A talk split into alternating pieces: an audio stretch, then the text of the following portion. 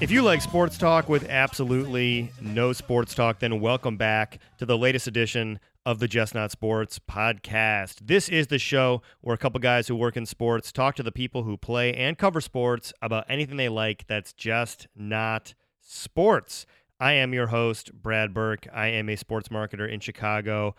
Joining me via phone this week in our Brooklyn, New York bureau, it is seven time Emmy winning sports producer Gareth Hughes. Gareth, uh, how are you holding up? As uh, I feel like everybody everywhere is getting a little bit tighter. the news is getting a little bit harder to stomach. Uh, how how are, how are you keeping your head in the game?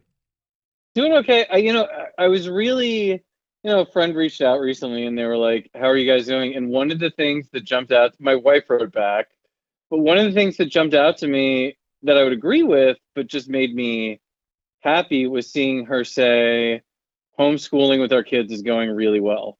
Um, and I agree. Like, now listen, she's taken on ninety percent of it, but at the same time, our kids have kind of adopted it pretty easily and they're making it work and that goes a long way to making everybody else's life survivable so that is what i would lead with and say that's good news how about you Yeah, I mean, I don't know how else to describe this, but I feel like in this uh, cluster of a year, uh, Mhm. rel- trying to relish the small wins is something I'm getting Yeah. less apologetic for. Like, I planted a couple of trees in our backyard, and I planted like a little patch of grass. And Mhm. they're all kind of like the grass grew pretty quick, and the trees are all surviving. And I'm like, hell yeah, buddy. I'll take it. I'll take that win. that's awesome well somebody on twitter this past week tweeted something to the effect of rather than saying like i'm behind or i can't keep up why not say i'm doing as best as i can given the circumstances we're working under. And i was Right. like well that is some really healthy reframing right there. So anyway well, speaking uh, of it's a good way to look at it. Speaking of healthy reframing, we've we've sort of been doing that with our show of late as I, I feel like we have yes, we still talk to the sports media you want to hear from to to current and former athletes, but we've also been shaking it up, bringing in some guests from different backgrounds and and kind of aiming them at sports culture. If you remember, Huey Lewis came on a few weeks back, a months back now. Uh, you know, it- sometime in this pandemic, Gareth, I, I can't tell anymore. Um, but we asked Huey. no this is brad it's march 200th Yeah, So- that's exactly right. Uh, but we asked, we talked to Huey about, you know, hanging out with the greats of the 49ers era in the 80s. That was a lot of fun. Uh, last episode, we had Reply All host Alex Goldman talking about life as a non fan. And this week, you look, I'm going full civics class here, bro, because with the election coming up and with everybody just losing their minds on Twitter all day long about the election, I straight up called up my congressman and I said, Why don't you come on the show and let's talk about sports? And you know what, Gareth? We did. that is awesome. By the way, the way you just said that, like, I called my congressman, how strange was it that at one point Chuck Berry wrote a song and just said, So I called my congressman, and he said, Nope. Like, you just call up a congressman, you know? well, I mean, I didn't, I didn't hit his cell, but like, you know, I went through his, his people, and they were very, they were very nice, and uh, you and, Chuck whatnot. Berry, dude, you're doing the hard Yeah, work. I that's like right. this. So, look, um, our guest today is Congressman Sean Casten. Uh, as you know, listeners of the show know, Gareth lives in New York. I live in the suburbs of Chicago. He is our So he represents both of us. yeah, that's right. He's our he's our representative from the Illinois sixth district, the fighting sixth, as Stephen Colbert would have said once upon a time. And uh, look, I, Gareth I had a lot of fun with this conversation. Uh, it was kind of great to you know you, you see people's name on yard signs, you see them in like you know banner ads and YouTube clips, but it was actually kind of cool to pull back the curtain on you know my own elected official and break down his love of sports. I mean, he grew up on the East Coast, so he talked about you know the '86 Mets. talked about uh, much like you moving to the New England area and getting into the Red Sox and Boston sports uh, during the uh, the aughts. Of this uh, of this century. Oh man, uh, transcendent time there. I mean, like as our mutual friend has described it, Dan Pribble, uh, looking back on the 2004 Red Sox quote, that was a singular experience. Yeah. So you know, Um, um, is but- that sort of are those his teams, not the the Chicago teams? yeah, I mean, we talk At- about like at the risk of playing spoiler here. yeah, no, it, so. No, it was good. I mean, he talked pretty openly about, you know, how his loyalties have sort of, you know, shifted over the years based on where he's moved around to. And I, I, I candidly, dude, I found that super refreshing. The last thing I wanted was to get on the phone with uh, a guy running for office who does like the John Cusack, like, hey, I'm going to swap my Cubs hat for my Sox hat as I Oh, walk down well- the street to another stadium. Like, I don't need people to put on airs about their sports fandom. And Brad, Brad, as we were talking last night in prep for this and talks about some like notorious political gaffes over the years, John Kerry in the run up to the 2004 election talking about Manny Ortiz did not play well for him. right. You know, like just don't be a sports fan if that's not your thing. Well, you know, he But, had a great line where I think he was like, "Look, if you're not going to vote for someone because of like which teams they root for, the, there's probably a larger issue at play."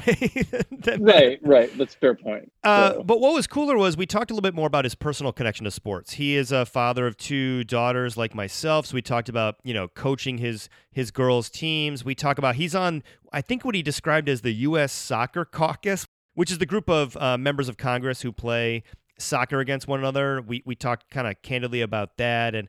And then we close out by talking about, you know, just this moment in sports, athletes becoming more politically engaged, um, and what he feels about them using their voice to advocate for, uh, you know, changes to policy. So uh, whether you live in my district or not, I think it's a fun conversation with a member of our government. I also think if you live in the district, it's just a better way to get to know someone who's running for office. And I had a lot of fun. I, I really appreciate the congressman coming on, and I think you're going to enjoy the conversation. Then after the interview, stick around. Gareth and I will be back to distract you. Yo, Shaq,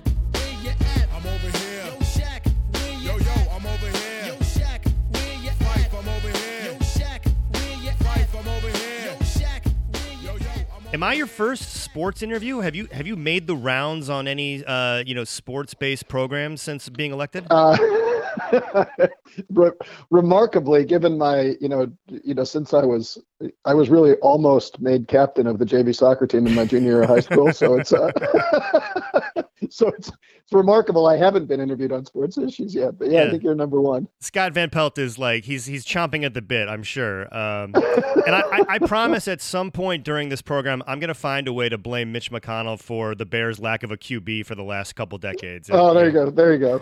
There you go. Why not? Why not? Right. Uh, okay. You mentioned we're, we're, we're going to talk about your teams. We're going to talk about favorite moments, just the culture of sports, especially during a time when um, athletes are are speaking out on societal and political issues. But I do want to start with just you mentioned you know uh, playing JV um, and and that kind of thing. Did did you play sports growing up? And if so, what what, what was kind of your bag? Uh, so it's funny. My my mom teases me to this day that in sixth grade I had to write an autobiography of the rest of my life, and and my autobiography said that I was going to be a professional soccer player, but I knew that um, you know that that that would only really survive me until about thirty or so, when I'd be too old to play, and so I was really going to be working on my cartooning skills. So I had a skill to fall back on. Um, yeah, professional soccer into cartooning, always the safest Yeah. of routes. exactly, exactly. So, uh, um, no, you know, I, I, you know, I played soccer all as a kid, but the honest to goodness truth is, I, I should have run cross country. It's the, Mm. you know, the only thing I was ever really good at was was long distance endurance sports. Um, and you know, late in life, I ended up running a lot of marathons. I actually, my my peak athletic accomplishment was that I, I represented Team USA in men's long distance duathlon in Switzerland. Um, that's a very obscure sport, but it's something that you can do if you can if you can keep moving for eight hours and not stop. Yeah, I, And- I've and done tri- By the way, I've done some triathlon. Duathlon is is just is it swim bike or uh, sorry run bike? Uh, run run bike run. okay, yeah, gotcha. Uh, but um, but the uh, you know basically I ran cross country in eighth grade. I was pretty good, and I thought the kids on the cross country team were dorks, and the kids on the soccer team were cool. And so I played soccer all through high school, rode the bench a lot, and then played rugby all through college. um, until I got one too many concussions, and and then finally started sort of running and biking, which is which is most of what I do now. You, you you're you're you know at risk of losing your northwest suburb cross country uh you know voter base here by calling out the dorks on the team. So uh, I'll be sure to. I am I am only referring to the eighth graders at Woodlands High School in 1985. I make no voter. Tough beat for someone from that class listening to this. Like, oh man, I got enemies in Washington. Um, now, look, you, I know you coach your. You have two daughters, uh, I believe, right? Yeah, Um, Yeah. I, I have two daughters as well. Um, now they haven't started playing organized sports. I did take my oldest to uh, soccer practice, and uh, we quit when she was laying down, pretending to sleep in the goal. As uh, when a kid who doesn't like sleeping pretends to sleep, you know it's over. Um, but I was wondering, like, what's your experience coaching your? Uh, I'm imagining you you've coached your girls teams, and and what kind of you know style are you as a coach and mentor to to youth athletes? Uh, so it, it, the honest truth is, I should give all credit to my wife uh, because they were short of coaches, and my wife agreed to, to um, take some time coaching, and and so I was really the assistant coach, um, helping out. It's uh, I have tremendous respect for coaches. It's really hard to coach your own kids. Um, the you, know the you, don't want to play favorites. You uh, you, you know you've and of course you know driving back in the car you know, I'm trying to be a dad giving constructive criticism, and and kids are sitting there saying, um, you know, everybody else's coaching stopped when the game ended. I'd like my coaching to stop when the game ends as well. Yeah. Um, and we also had, frankly, and this is, um, you know, a little bit of a you know, dad brag. My my my I didn't coach my older daughter. She didn't play soccer. My younger daughter did, and she really got to be pretty good. And but she had, but she was good because she was fast and the you know and and so you know i'd sit there watching her as a parent and saying okay your your ball skills are not that good you're you're not doing a very good job of moving to open space but when you get the ball you're so much quicker than the other kids that you keep you just run down and, and you score and at some point they're all going to catch they're all going to catch up to you and so i'd sort of sit there and say all right here's some things you should work on. And she'd say um, i scored eight goals today. What do i need to work on anything yeah, right.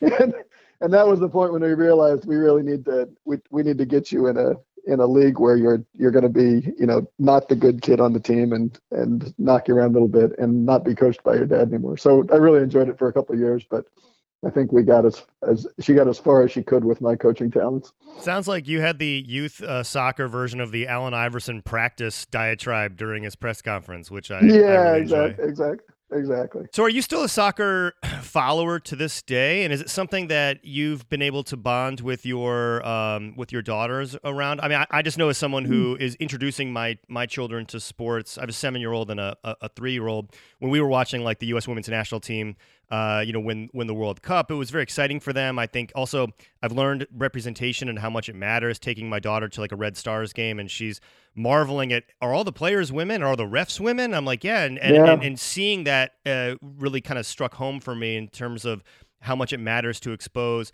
them to these uh, you know women athletic models. So, w- what's the role soccer has played from a viewership perspective with your own relationship with your kids?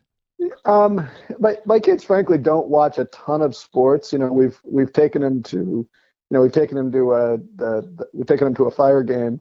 They got hugely addicted to the you know the women's World Cup for totally obvious reasons, Yep. and and that was cool. The, the the other thing that's frankly been nice, and you know, and a lot of this now with my you know with my current life, I i'm just not home enough to watch sports at all, much less with the kids. But we for about five or six years, we got you know hugely addicted to the Tour de France, which I think is that cycling. I think is one of those sports that's horrible in person, but absolutely fantastic to watch on television. right. And and we went to which they got a huge kick out of. It actually may have been in Palatine. They had the the women's um, national crit championships about five years ago, Hmm. and uh, um, Bob Roll, who you know is the um, the the announcer who covers the uh, the Tour de France, the guy who's got Yep. the gap tooth, and um, he was he was announcing for this this races, and you know watching a crit is a lot of fun because they keep going by and because it was all these women's teams going it was just really cool. Like they're because they had been watching the tour de france you know for a couple of years and saying you know why is there no women's tour de france? And you're like that's a really good question. Like there should be. And then we went up and and it's you know things you think about when you've got when you got daughters. Uh, it was just nice to go and share with them and see, you know, this guy who they had seen on the television during the Tour de France, who was now out there um, announcing, um, you know, for the these just you know un- unbelievably uh, talented um, sprinters, you know, essentially.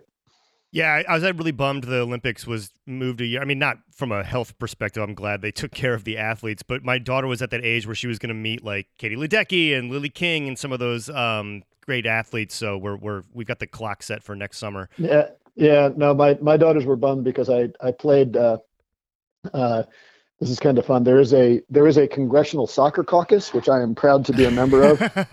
I I got to be a member because you know famously we do this congressional baseball game where you know they play at the national stadium and it's all members Yeah. playing against each other. There is also um, somewhat less famously a congressional soccer game, and that's somewhat less famous in no small part because you can you know you can be a you know uh, you know a, a elderly member of Congress and you know and still swing a bat but the but the average the average member of Congress cannot run up and down a soccer field um, for any extended periods of time. So the so the result is that we had it's open to members and staff, and we had um, myself and Rick Larsen were the only Democratic members playing. On Oh, the on the Republican side, it was uh, you know Anthony Gonzalez, ex football player, um, uh, Dan Crenshaw, Garrett Graves, who went down with a went down with an injury midway through, which I tease him about to this day that he, he couldn't hang with the big boys, um, and uh, Darin LaHood, and we then had rounded out with a uh, with a whole bunch of of staffers who were all younger and in much better shape, including Maddie's sister, um, who played on our team, and and then we still couldn't field a big enough team, so they brought in a bunch of ringers. Um, so. Uh, um, uh, we had some people from the World Cup team who were playing with us, and then uh, the other team ended up getting uh, Cobi uh, Cobi Jones played for the Republican team. oh, come, and, Cobi, uh, come on! What are you doing? Yeah, yeah. Oh, I know. And so he was running around, and you know, and, and all I knew how to do was to play dirty. So like, you know, every time they got the ball, I'm, you know, yelling, "Cobi, I'm right behind you. You got support." You got That's when when when it. when do you just pick up the phone and call Megan Rapinoe, you know, or Becky Well, Sauerbrunn? no, you know, so you got a is- you got a bench full of uh, really progressive, uh, great athletes ready to go, my friend. Well, no. So this is the so this is the bummer of it. You mentioned about the Olympics. The so we were supposed to after they won. The Kathy Castor, who's the coach of our team and the head of the Congressional Soccer Caucus, said, "I've I've got to set up Megan Rapinoe and and like a couple of other members are going to come out and we're going to do something with the Congressional Soccer Caucus." And so my daughters were like, "All right, clear clear the decks. I'm skipping school. You tell me as soon as this happens." and then and then COVID hit, and you know all of that sort of stuff died down. So uh, you know, hopefully we'll find some other opportunity, but it's at least an incentive for me to stay in shape long enough to stay on this soccer caucus for a little while longer. That's right. That's right. Um, okay, so let's talk about your personal fandom. I- I'm someone who moved around as a kid, so I picked up teams from Baltimore, Ohio, ultimately kind of settled in Illinois. Now I've, I've kind of rallied around a lot of the Chicago teams. Where are your allegiances and how are they sort of shaped throughout your life? So similar to you, I moved. So I I I was born in Ireland, lived in Indiana for a couple years, and grew up in New York. So we moved to we moved to Westchester County, New York, when I was six, and lived there until you know I went to college, and I haven't lived back there since. But so you know, living in New York from uh, what would that have been, seventy seven to eighty nine, and I, you know. What I knew with certainty as a kid was that I really, really didn't like the Yankees the I, I, I- you know it, I, I couldn't even tell you why I didn't like him. I you know I, I liked Mattingly. I didn't like Steinbrenner. I liked Winfield, and I hated that Steinbrenner was always mean to Dave Winfield. And so for whatever kid logic, so I became a Mets fan. And I- think if your baseball team wins a World Series when you're 15, there's no It's better over. time to have you know the you know I could tell you to this day their starting lineup and their relievers and you know, I was at the game when Rafael Santana hit one of his two home runs of the season, little tiny shortstop. Um, the and you know that whole '86 World Series and everything that led into that, and you know, my brother teases me to this day that I thought the game was over and I couldn't bear to watch the ticker tape come down. And actually went upstairs, and then my brother called and he's like, "The bases are loaded. You got to get back down here." um, and so, so those were sort of my, you know, my touch points as a kid. Were just, you know, watching the Mets and that, you know, the unbelievable talent on that, you know, 85 to 88 team, and and how much of that, you know, was just totally destroyed by drugs. I mean, I, I think if, if there was a better pure hitter in baseball than Darryl Strawberry, I never saw him. Um, but talk about like just an amazing talent that flamed out way too quick. Um, and then, of course, the next year, you know, the the Giants were my team, and they they won that Super Bowl. So that you know, when Lawrence Taylor was in his prime, and and Pepper Johnson, and and uh, you know, just all those that amazing offensive line they had. Um, so that was sort of all like my my youth was growing up with that and then you know college in vermont lived in boston grad school in new hampshire um, you know 20 years lived in new england and i get up there and i'm like all right so um, i i grew up rooting for underdogs that never win and i don't like the yankees the red sox seem Yeah. like super obvious here right and and then uh, and then if you recall um, Parcells came up to coach the Patriots and brought basically the entire 86 offensive line to be his his his assistant coaches. You know, Yeah. like, and so I was like, well, this is like super easy. Like I got teams that are never going to win, but I can, you know, I can start watching them. And then of course, like you know, this sort of huge New England dynasty started, and you know, so it was nice to be there through my, you know, through that point in your life when okay, you're not 15 anymore but you've got an income and you're single and and you've got a job that is a 20 year old job. You don't have to work ridiculously long hours you know which means Right. that you can always you can always cut out of work and head to fenway and buy a scalp ticket or whatever else. And uh you know and they took off and started winning. And then i moved to chicago in 2007 and by rights i really should be a diehard cub fan because that whole metaphor like everything happened in the same way right Yep. Theo Epstein packs up, leaves leaves the Red Sox, brings brings you know some of his some of the stars that old team over here and takes off. Um, except that I moved here in 2007, and I think the you know within two years of moving here, the Red Sox won, the Patriots won, the Bruins won, the Celtics won, and and Rex Grossman lost 60 yards on three plays in the playoffs. Remember that? oh yeah. and, and I've got people there saying, "So you're going to become a fan of all these teams out here?" And I'm like, "Give me just one reason, like maybe." so, uh, so at any rate, you know, the, the and the and the truth is, you know, you know, now you get to a point where you got a family, you got kids, uh, you got jobs that have long hours. It's it's hard to get that same level of passion that I had when I had youth and free time. So my my sports allegiances sort of froze, but but take me back to uh, take me back to Gooden on the mound and Gary Carter patching, catching, and Keith Hernandez at first base, and um, and watching George Foster step out of the batter's box every time an airplane flies over the field at Shea. Like, I mean, those are all the memories Did you have like like I remember growing up in Cincinnati, so I had like a Boomer Esiason poster where with him in short shorts on the wall that says like Boomtown USA, like the most ridiculous thing. Did you do you, do you remember fondly any like random sports memorabilia paraphernalia that you owned as a kid that just always sticks out? No, I, I, I don't know about memorabilia. I mean, the, the hard thing about being a Mets fan is that there were people that, as a kid, who I thought were like so, so like cool and iconoclastic, and you could always count them in a pinch. And and you look at what their lives become now, and it's a little cringy. Like Lenny Dykstra was one cool dude. Yeah, Dykstra blocked me on Twitter. I, I he's the Yeah, worst. and, and and like I mean, like the way his life has gone since it just makes you cringe. But but you know, there was that moment, and you know, nobody mentions the two of them in the same breath anymore. But but Lenny Dykstra for a couple of years was was the second coming of Pete Rose. You know, Yeah, he always always got on base, always dove head first. Um, you know, you know, just this like oozed this complete love of the game, and it and it totally doesn't comport with the you know the person you think of now. Um, but you know, I don't know. I guess you had to be there. what I like is you talk very candidly about your fandom, but in a way, I feel like a lot of people who get into public life or politics feel this need to pander, or like, oh, now I'm I'm gonna throw on my my dusty Sox cap and, and present myself as like a mega fan. It feels very John Cusack to me. And I like how you're just like, look, I, I live in this area. I have this, sort of these other allegiances, but my focus has shifted a little bit. I don't need to put on airs or or play the like a game in terms of um, you know where my allegiances lie. But do do you feel pressure to do that ever now that you've stepped into like an elected position?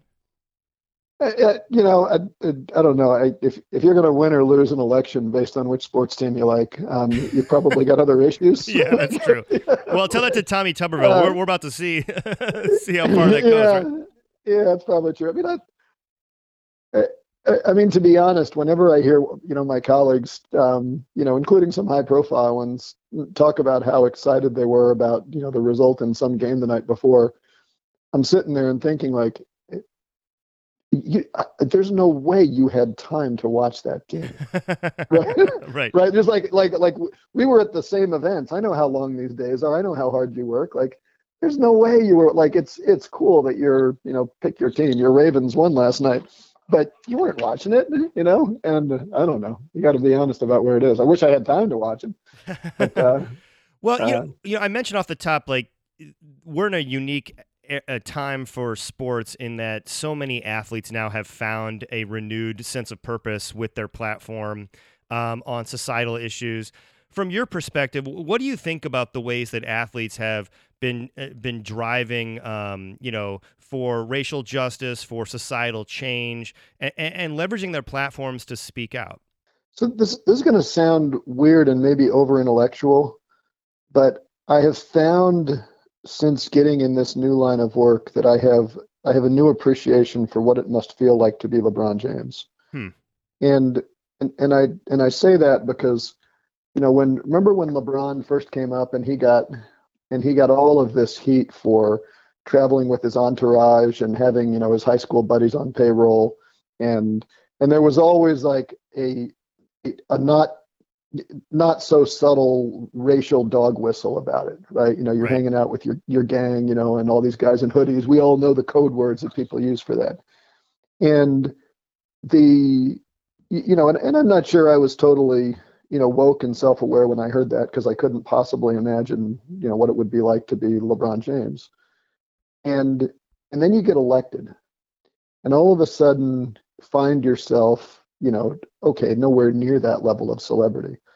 But on on television enough that when you walk around palatine you get recognized. Um, and you become sort of keenly aware that when somebody comes and talks to you um, are they talking to you because they are they are they are interested in a genuine human to human interaction? Or are they talking to you because you represent something to them that they that you know you have to maintain this fiction. As as one of my colleagues said told me early on um, the when you get elected you immediately become a vessel for a lot of people's dreams. And Hmm. and and you have to keep in mind that when people cheer for you they aren't cheering for the vessel. Huh. right? And and you have to sort of figure out what is that thing that you represent to people. And have your have your be self-aware enough to recognize that a that thing is not necessarily you but that b that thing has a real value to people. You know if you you, don't i don't want to break the thing that holds your dreams in it. You know so you, you have to kind of burnish and maintain this thing that's not totally you but is hopefully close enough to who you are to be genuine.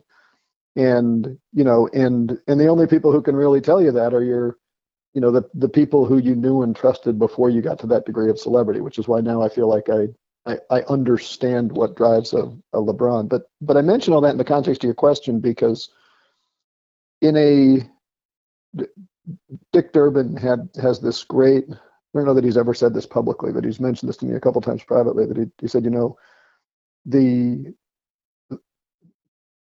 if you gain a certain amount of political capital in this line of work, how do you use it? You know, it's it's it's super easy if, if you get to a point where you can, you know, win an election by double digits, be safe a while. If you just sit there and coast, shame on you. you know, but if you now have if you now have a platform where you can you can actually use that to move public opinion towards some you know some more more perfect tomorrow that's a there's almost an obligation to do that and i think there's an analogy there to you know to athletes you know and, and you get and look i, I you know I, I got mad respect for jordan as an athlete even though he kept my Knicks out of the Eastern Conference final, Finals championship every sorry year when I was a kid. But but Jordan never used that platform to advance in the way that LeBron is. And maybe it was a different time he couldn't have. But but there is there's something totally beautiful about about the the LeBrons of the world, the Kaepernicks of the world saying, okay, like I I became something that is now a vessel for your dreams. I now have the sports equivalent of political capital.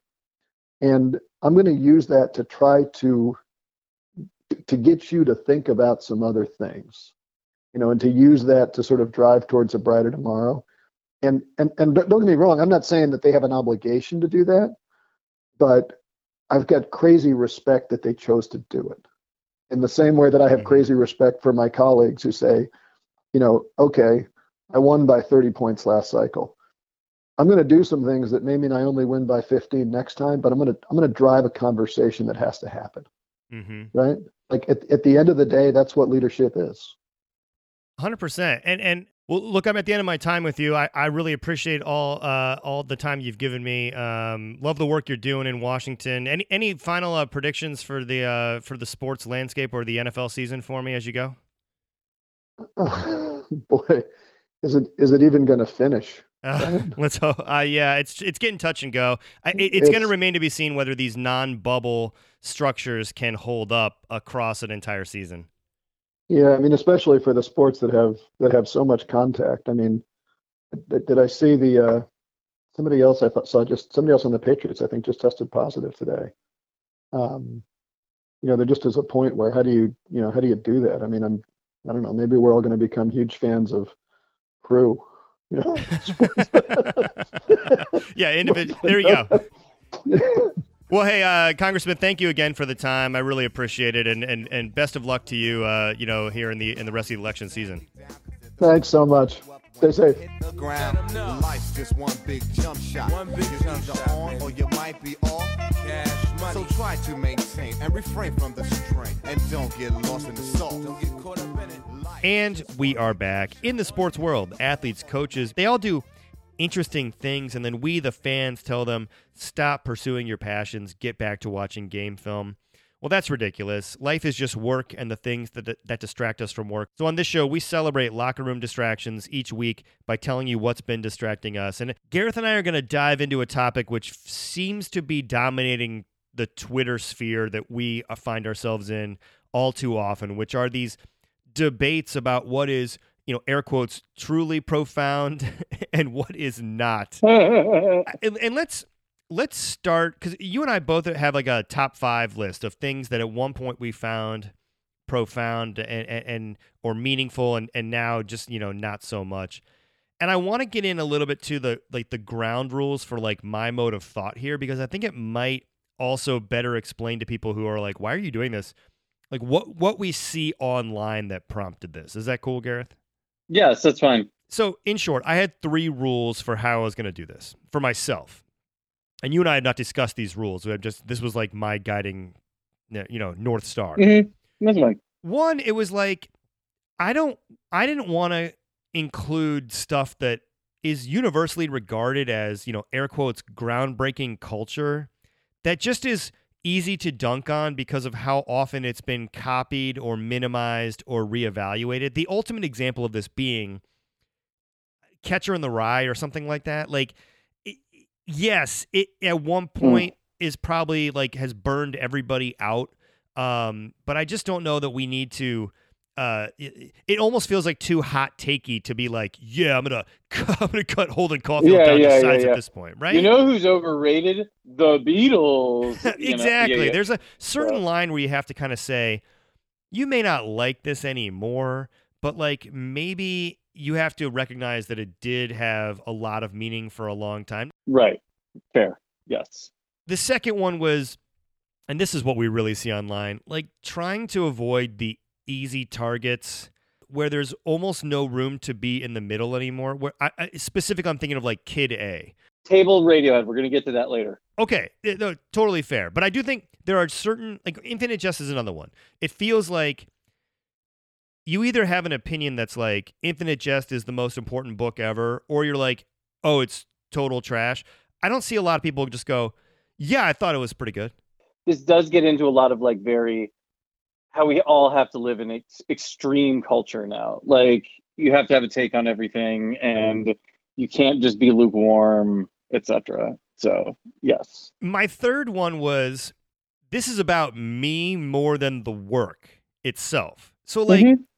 when, when you say like things you found profound, you're really explaining what was going on in your life. Why did it resonate with you and what changed about you? The work is the work. So I, I don't I don't want these to be considered like hot take takedowns of Very, things people very- like. Brad, that is a very mature way to put this. It's very smart. It has no place in contemporary culture, but I'm impressed by it. So what do you what do you mean by that? no, I mean it's a mature, measured attitude to take about a person's relationship to art, and therefore it has no place in contemporary culture. Get that shit out of here. so The final one, Anyway. I, I I guess this is like a three A was just like no hit jobs. Like I think you have to explain why you liked it, what the merits were at the time, and then how you sort of aged out of it. If that makes sense. It's not Got just it. like Okay. this is trash. You have to admit you found it enjoyable. It was it's not like hey, I think a separate piece is worthless.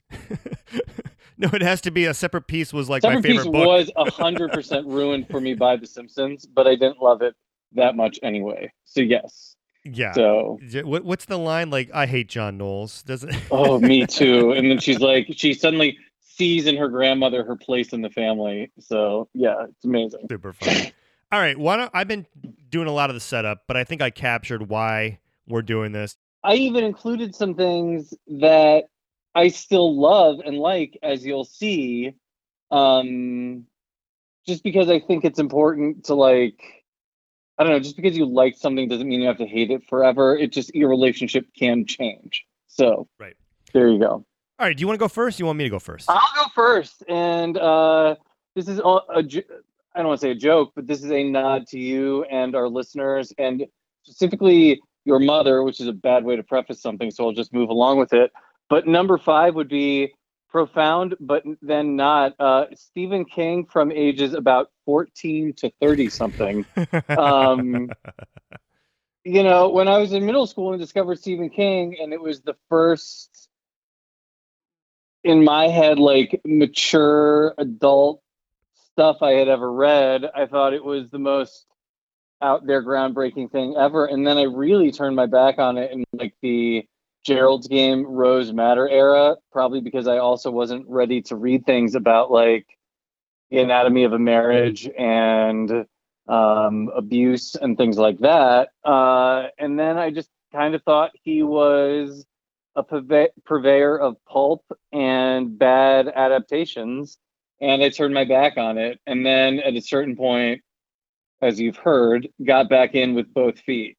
But I have to include that if we're taking an honest look at ourselves and for a little bit of humor. So, Stephen Yeah. King. That's fair. I also think it's fine to look at those early works that we've been rereading this summer and enjoy them as, you know, pop lit, lit and not like try to imp- like it's it's okay to look at the stand and not try to make it seem like, you know, capital I important, if that makes sense. Uh huh. Yeah, yeah. Well, I got a book on my number 5, Gareth. What is it? It's a little a little book called Bright Lights Big City. Ooh, good one. J- is Good it Jay one. McKierney? Is that how you pronounce it? Jay McInerney. Jerry, okay, Jay McInerney. No shots fired at Jay. I just I need to explain this. I worked in the in the Miami University bookstore over one winterum, and uh, Yeah, our job was to like yeah, our job was to like put the books like up on the shelf, and some class was reading this book because I was stacking them, and then it be- it became something I just kind of like read while you were standing there, like trying to look like you were busy. I would just like move that book with me and just like read it throughout the day, and I like over the course of a week or two, I like finished it. It really gets you with its tense, so it's it's all written with like It's you know second, you the narrator, person. right? Right. And- it was famous for that. and it's if the famous opening line, I mean, it's really great. You are not the kind of guy who would be at a place like this at this time of the morning. Like that's that that like really grabs you. And Mm. there's a long time when I would look at this book and I probably would have said it was like in my top 10 all-time books. I'm talking like college, post-college when I'd be like it's such a great like lively portrayal of 80s excess and then I revisited it like I don't know when, like in the mid 2000s or 2010s or something. And I was like this just seems like a narrator who makes a lot of bad decisions that he blames on his girlfriend, his wife and his mom. and it's and a lot of like inside baseball yapping at New Yorker writers. and that was it. And then he walked away. And then I was just like, and I- that's I- okay. And the last time I updated my books, I like didn't even have it anymore. So I must have just like got dumped it or gotten rid of it at a book sale or something like that. So um, it's worth a read. I, I- think it's like it's fine, but I do remember there's a point, and you do this with a lot of these authors. I don't whether it's like Bret Easton Ellis or other people. Well, the- I was going to bring him up immediately. Like, I think a lot of, I don't know, the 80s, I feel like, like, I don't know that the 90s sort of had that sort of cultural moment with literature that um, the 80s did. I would say that the 90s was more encapsulated by music. Um, I'd say you can have that filmmakers too. Like you know, the auteur Okay, sure. filmmaker came back in the '90s. Yeah, but I don't think that there's like I don't know that there's many like Infinite Jest might be like the '90s book, but like I think it mounts a better argument um for its place, not just because a I love it, but b it's like it's different. It takes place in the near future. Um, it's about other like Bret Easton Ellis and Jay McInerney are. It's 80s New York money and cocaine. Like, and if you've tired of that over the last 30 odd years, those books are going to have a hard time staying on your shelf. But at least So- Bret Easton Ellis like has works that take some big swings. Like for all of its faults and issues, I mean, uh, American Psycho is like uh, uh, it has an aesthetic statement about it, uh, and it's toying with genre. Bright Lights Big City is like, yeah, like you just said, it's like a cocaine book uh, uh, that ultimately get, kind of gets to the end, and you're like. Yeah, screw that girl for breaking up with you. I don't know. I'm over it. Right, right, right. All right. Uh, you're So- number four. My number four. Okay, another one that, and I'm gonna cut the crap after this, but I wanted to do this for this exercise and for the internet, and that was Radiohead's Kid A, um, which I go back and forth on all the time, and there are times when I love it and times where I hate it. But bluntly, like, OK Computer came out when we were seniors in high school, and Brad, you turned me on to that album. And I still think OK Computer is the best thing Radiohead will ever make, and it will be. But that's also because it's inseparable from me being 17 years old and this album coming out and redefining what rock and roll and an album could sound like. And then Kid A came out when we were in college, and the amount of anticipation and pretense around that album was is still crazy to me. And then I rediscovered it a few years later and I was like, oh, I guess this was worth all the hype. It's great. But I also then I don't know, I go I vacillate on this every day and I end up hating Kid A at times. And the reason I included them on this list and that I love that we're having this conversation and I love the way it overlaps with internet culture and in this case internet culture is going to overlap with this podcast. I said this Nathaniel Friedman was talking about Kid A on Twitter recently. I wrote to him and I said, Radiohead is that band that when you put them with all the other mainstream rock bands, they sound the most avant-garde. But then as you age and you start to discover like real avant-garde music, like really out there stuff like jazz or you know, spiritual jazz and then free jazz and then weirdo 20th century composers. You listen to that Radiohead in comparison to that, and they sound incredibly mainstream. Like, dude, they still have basic song structures. Like, there are choruses and things like that. Um, and so, in that way, Radiohead, over the years, I love them, but they seem far less profound than when I discovered them, except for OK Computer, which I'll ride for forever. Yeah, I, I really do enjoy OK Computer much more than Kid A. No, it- it- it's just like so that's one of those ones that I can I can both still love them and think think that they're not as profound as I used to. So Yes, and that that is also the definition of the type of argument you see on Twitter about stuff like this. So, Mhm. all right, my number 4 is when I finally started to recognize the difference between prestige TV and peak TV.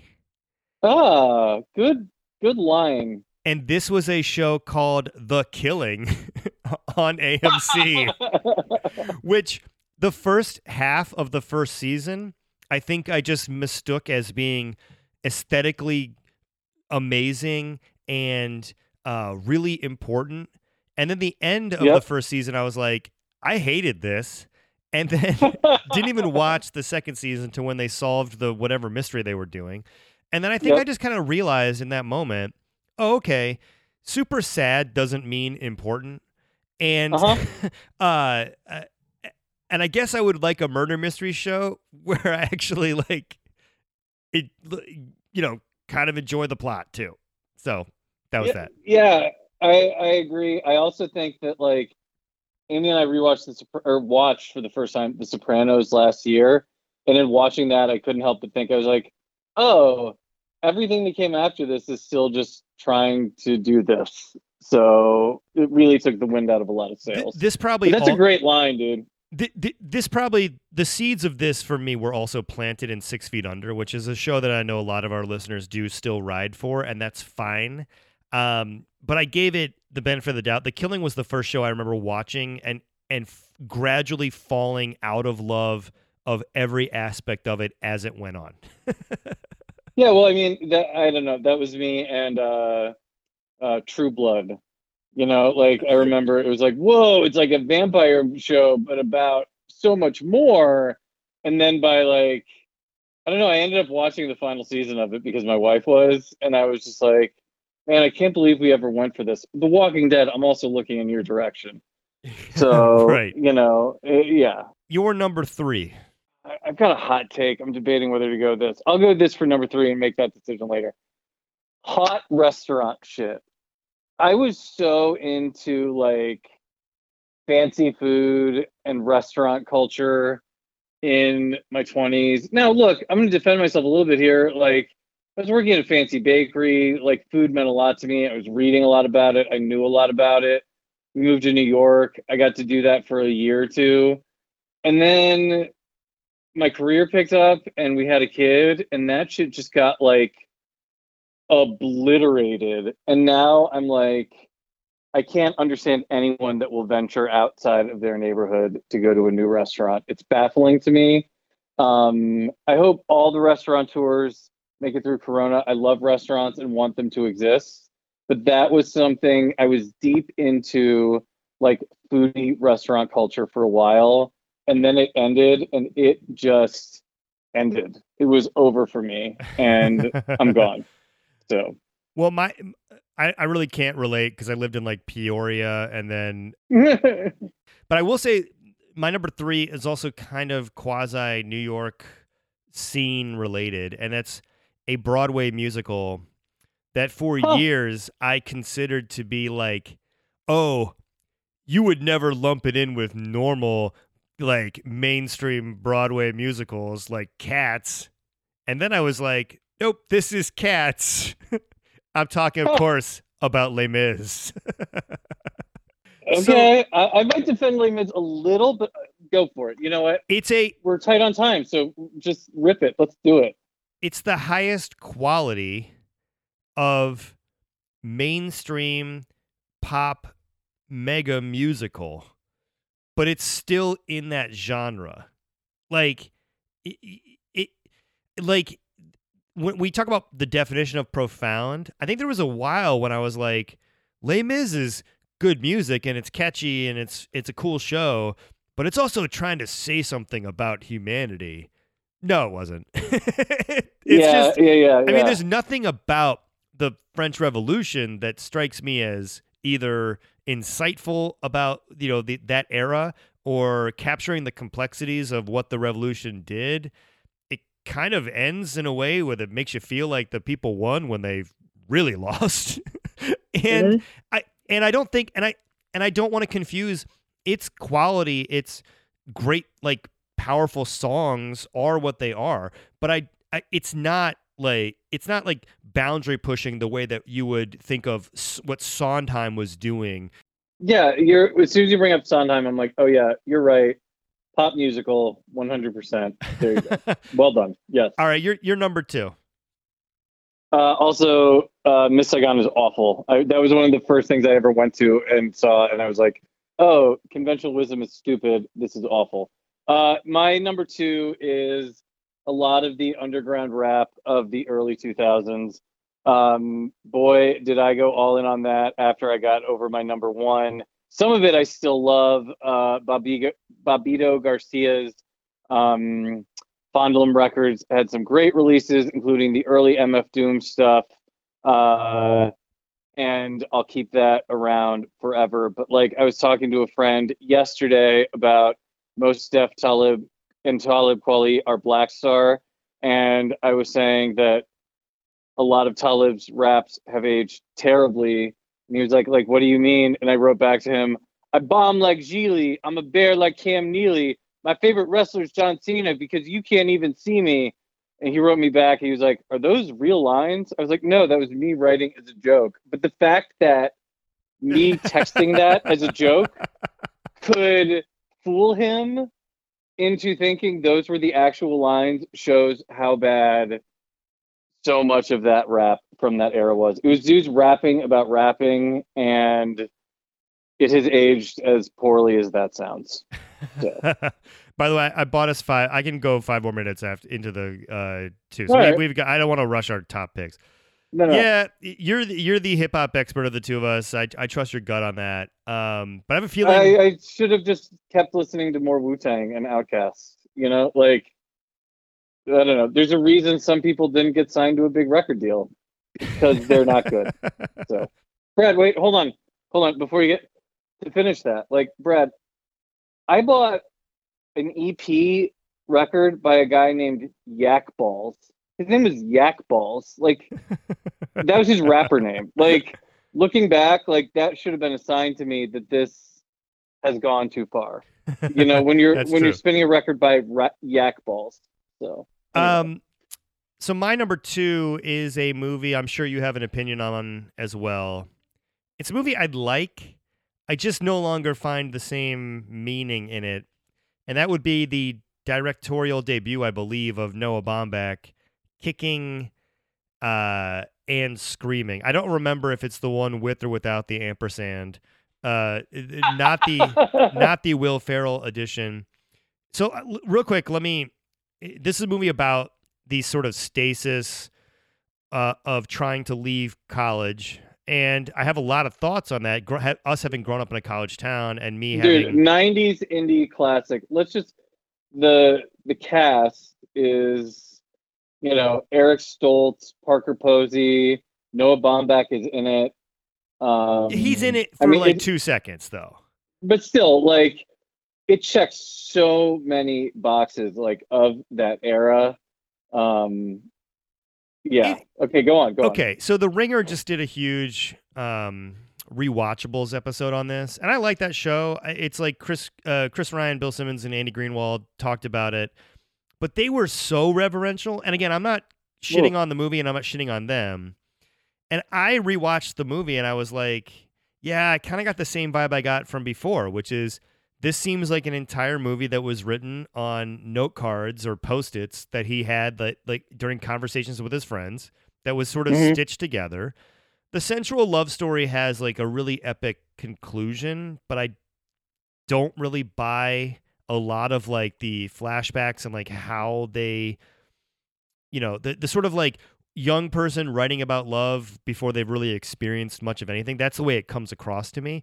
And what what I really didn't like is I, I think, you know, there's a bizarre kind of condescension of the movie of, you know, of, you know, not just like the classism of it or the way that it feels, but also the way they treat the townies and the way like it's an entertaining movie, but I, it's not something I look back on and say that just totally it's the one thing that captures that moment in your life, which is the way I talked about that movie probably for the better half of you know the the, the ten years after it came out. Yeah, I never had that moment with this movie. Frankly, I had uh, the films of Wes Anderson to fill in for me on that. You know, like I Rushmore kind of filled that void for me, and then Tenenbaums came out and whatever. I got to go that way. So I'm not saying that I'm above all that, but like I, this movie was not that for me. Honestly, the only thing I can remember about it is the scene when there's broken glass, and rather than cleaning it up, they put the sign on it that just says broken glass, um, which we would have done in the house I lived in my senior year, and I thought that was a funny joke. It probably came from real life. Um, but yeah, I think I, I appreciate you including your own experience in this and how hard you rode for that movie because I, it would have been easy for me to say, well, part of the problem becomes people like at the ringer holding this up as a profound statement on the white upper class college experience. Um, whereas you including yourself in this makes it more interesting uh, that you went for it. I you know think- that that was something that you bought into. I also, but also, I want to say like, I wonder how Noah Baumbach would look back on it. Like, would he just say like, "Yeah, that's a bit of juvenilia from when I was in my twenties, and I don't love it," or like, I had to get through that to get to making all these other better movies. Well, I think the way he took his career and the uh, the way his later films have been celebrated, although I like I don't like things like Marriage Story. Well, that's a conversation for a different day. Um, Mhm. I think this movie gets a little bit of a free ride then, and people Hmm. project meaning onto some things that might not be there. Again, there are meaningful moments within it. There are interesting sort of examples of yeah, he's capturing like the mood or some of the anxieties people have coming out of college. It's more fun and frivolous and lighthearted uh, than I think is the way that it's sometimes spoken about, which is much more like Mhm. this is like serious and it has all this like human truth, and it's like, uh, okay. And I don't know that it was doing anything all that much different than a lot of other stuff that came out during that same time. All right, so Right, you're let's right. do our number ones, and then we'll we'll, we'll we will uh we'll call it a day on this episode. So, what is your number one? to, to me, number one is so easy, and it's come up on this pod before, but there's nothing that I'll ever go through that'll come close to this, and that is Phish. And that I mean, I followed that band and collected tapes and like did a summer tour, and I think I only end up seeing them like 25 times over the course of three years, which I know that sounds crazy to say only, but like you talk to people that their totals get, I don't know, 25 just ain't that big for a band that people follow religiously and has now been around for like over 30 years. But I had a three year period that happens to overlap with like maybe the best three years of their entire career 95 to 98 um and so like i don't know i was i saw some great shows and people loved it and i loved it boy when, brad when it ended like nothing in my life ever ended like that for me. Like i was just at my last show and it was the summer of 98 before my sophomore year in college. I was 18 about to turn 19 in a couple weeks. And i just remember walking out from this giant campground in maine where they had this festival and just saying to myself i hate this i'm so over it yeah, I I- remember I- talking about that. I, I just uh, like stopped listening to it. Like, and then I got into underground rap, which some of I love still to this day, and some of it has aged poorly based on number two. But like, man, nothing will ever compare to that. And like, I just think that in hindsight, looking back on high school era musical subcultures as a rite of passage is not an unhealthy thing, but I wish that I wish I had picked something that I wouldn't leave so wholly by the wayside. So anyway, there you go. Yeah, my number That's one mine. is is is like that too, and it's a movie that I think is aged super poorly in so many ways. It's a movie that I rode so hard for to the point when I I went and looked this up. A poster for this movie was on my wall my freshman year in the dorm, which means this movie either A, it was the only poster at Looney T Birds that week when I got my stuff, or B, this movie like I felt like said something about me and about who I was, eh, which is the definition of profound. And this movie is not profound on any level. It is Chasing Amy by, by Kevin Smith. Yeah. yeah.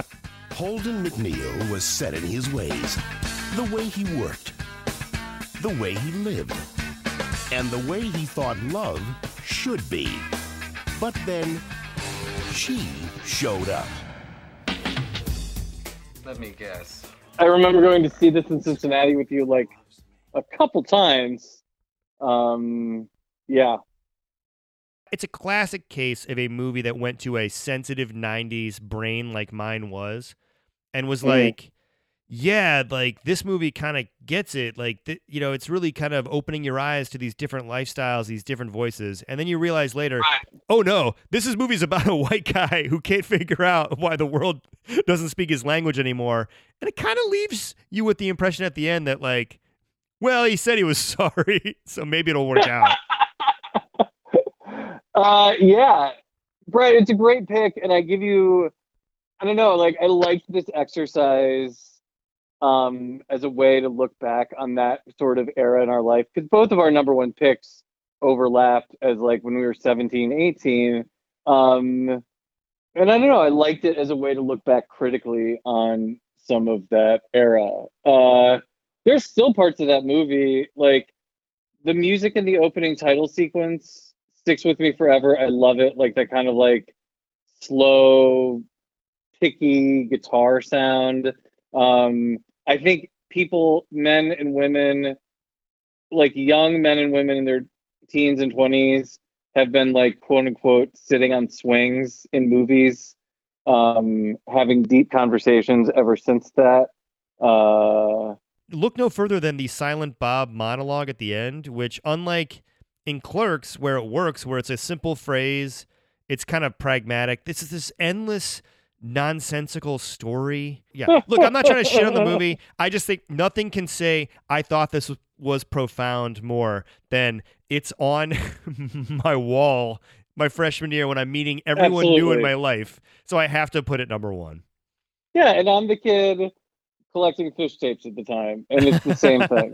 So and that is also my number one. So with that in mind let's let brad let's do some shout outs and then kick it to the least underground rapper in history a seven foot tall guy That is right. Shout out to our guest today, Congressman Sean Casten. Again, uh, it- you know, if you're just living or listening to this wherever you are in the United States, uh, go register to vote if you're not already, or if you still have the opportunity, go vote in the election. I appreciate my congressman coming on and, and just sort of talking about you know his connection to sports. I think it's fun to showcase a different side of someone running for elected office. Um, if you live in the sixth, go check him out. I've been happy with his performance. I think he takes the job very seriously, and so um, I was happy to have him on and and uh, and just uh, introduce more people to him. So I appreciate him him taking time out of his very very busy schedule to to do this uh, very very trivial and frivolous show. and uh, and and in the immortal words of uh, future president Shaquille O'Neal, booty rappers. stay booty four more years to stay booty